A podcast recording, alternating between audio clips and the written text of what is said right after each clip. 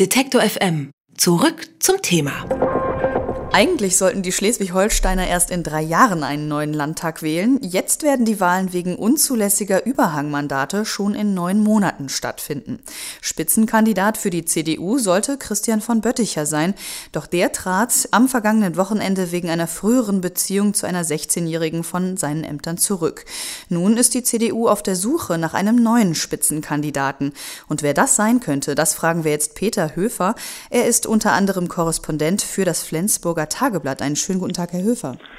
Hallo, Frau Gersen. Grüß Sie. Herr Höfer, ähm, wer hat den Fauxpas von Christian von Bötticher jetzt eigentlich zur Sprache gebracht?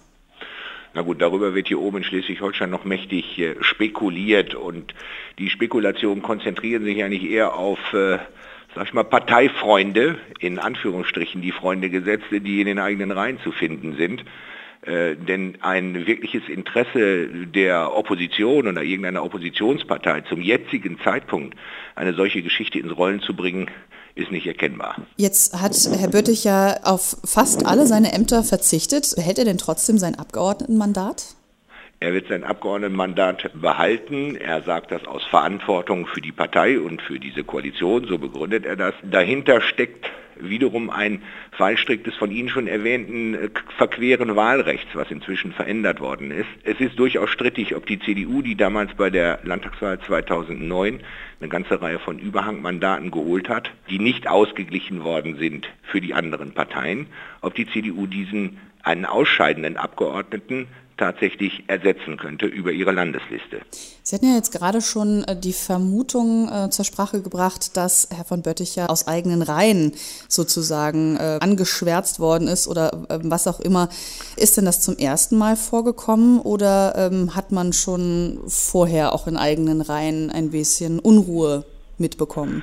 Also gut, ich unterstreiche erst nochmal Vermutung. Ich kann diese Vermutung nicht beweisen. Das ist eher ein, eine, ein Ergebnis aus Diskussionen, die es natürlich hier in Journalistenkreisen auch mit Unionsabgeordneten gibt. Wer war derjenige welcher? Wer waren diejenigen welche, die äh, diese Affäre, wenn wir sie mal so nennen, ins Rollen gebracht haben?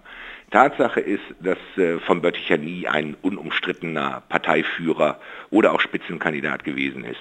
Kritik hat es immer wieder gegeben an seiner burschikosen Art, sein Privatleben auch öffentlich zu machen, beispielsweise über Facebook, wenn da Einträge standen über ein schickes Polo-Promi-Turnier auf Sylt und man habe den Champagner so herrlich genossen. Also das, äh, das kommt in konservativen Kreisen extrem schlecht. Daneben steht eben, sag ich mal, eine politische Leistungsbilanz dieses Parteivorsitzenden, die gegen Null tendiert. Er ist überhaupt noch nicht als Vorsitzender oder in seiner Amtszeit nie in, als Vorsitzender wirklich in Erscheinung getreten, hat keine Akzente gesetzt, hat nicht wirklich gewusst, was er mit dieser Macht, mit diesem Amt will anfangen soll. Die Süddeutsche Zeitung schreibt in einem Artikel, dass der Sturz von Christian von Bötticher gemessen an schleswig-holsteinischen Verhältnissen nichts Außergewöhnliches sei. Können Sie uns die schleswig-holsteinischen Verhältnisse mal beschreiben? Also gut, schleswig-holsteinische Verhältnisse, ob man davon reden kann, äh, lassen wir mal dahingestellt. Tatsache ist allerdings, wenn man mal zurückblendet nach 1987, da gab es eine Marshall-Affäre, da ist ein Ministerpräsident über schmutzige Machenschaften gegenüber dem politischen Gegner gestolpert. 1993 ist Björn Enkholm Ministerpräsident, Parteivorsitzender, damals Spitzenkandidat der Bundes-SPD, über eine Lüge im Untersuchungsausschuss gestolpert, die wiederum auf die Barschel-Affäre damals zurückging. Äh, dann kam Heide Simonis, die 2005 in vier Wahlgängen durchgefallen ist, weil ein Abgeordneter offensichtlich aus den Reihen der SPD ihr die Stimme verweigert hat. Dann kam das von Ihnen schon erwähnte Thema Neuwahlen, weil das Wahlrecht verfassungswidrig war. Und jetzt erleben wir diese Geschichte. Also irgendwo scheint Schleswig-Holstein das Pech an den Fußsohlen zu kleben, politisch betrachtet. Also glauben Sie nicht, dass es ein politisches Klima ist, sondern eher eine Verkettung unglücklicher Umstände? Ohne Frage ist hier an manchen Stellen manches anders. Die Ausläufer der vorhin erwähnten Barschel-Affäre sind an manchen Ecken und Kanten schon noch spürbar. Übrigens auch in der Medienlandschaft. Hier wird vielleicht auch ein Stückchen noch intensiver hingeguckt, wo vielleicht kleine oder auch größere Ferkeleien passieren. Wie wird denn bei der CDU damit umgegangen? Verliert die CDU eigentlich durch die Affäre jetzt auch Unterstützung ihrer Wähler? Das ist noch schwer zu sagen. Wenn man sich zurückerinnert, 1988, das war die Landtagswahl in der Folge der Barschel-Affäre. Die Wahlperiode hatte damals nur von September 1987 bis Mai 1988 gedauert. Und die Mutter aller Affären hat am Ende dazu geführt, dass die CDU immer noch 33 Prozent hat. Das ist exakt der Wert, der vor Bekanntwerden dieser von Bötticher Affäre in Umfragen ermittelt worden ist. Also ich kann mir kaum vorstellen, dass das Wählerpotenzial der Union noch weiter darunter wird absinken können. Aber wir werden sehen müssen. Ich bin auch kein Prophet, ich bin nur Journalist. Joste Jager, der Wirtschaftsminister in Schleswig-Holstein, gilt ja als Favorit für die neue Führungsrolle in der Nord-CDU.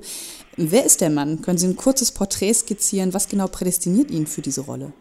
Also er ist ein äh, solider, stets exzellent vorbereiteter, eloquenter Politiker, von dem Parteifreunde hinter vorgehaltener Hand, jedenfalls bis in die vergangene Woche hinein gesagt haben, das wäre unser eigentlicher Spitzenkandidat gewesen. Jetzt wird das wohl werden.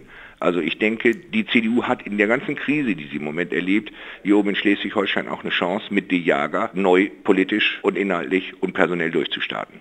Eine Frage habe ich noch. Wir bei Detektor FM blicken einmal die Woche in eine deutsche Stadt und schauen nach, was ist dort eigentlich das Stadtgespräch.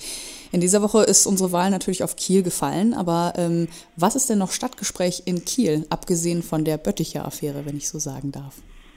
Alles hat sich hier im Regierungsviertel, das ist ein kleines Raumschiff, ein kleine, eine kleine Insel innerhalb der Stadt abgespielt und ein landespolitischer Korrespondent ist da ziemlich, ziemlich heftig gefangen.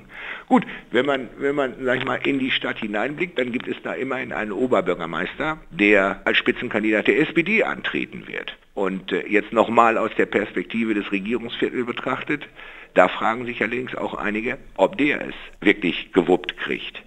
Denn auch Thorsten Albig, so heißt der Oberbürgermeister von Kiel, hat bisher keine besonders brillante Performance hingelegt, äh, hat sich mit, mit einigen Ankündigungen, wie der 25 Prozent aller Stellen in Schleswig-Holstein im öffentlichen Dienst zu streichen, äh, eher der Lächerlichkeit preisgegeben, als dass er den Eindruck eines seriösen Politikers mit durchdachten Konzepten gemacht hätte. Ja, so viel zum Stadtgespräch in Kiel.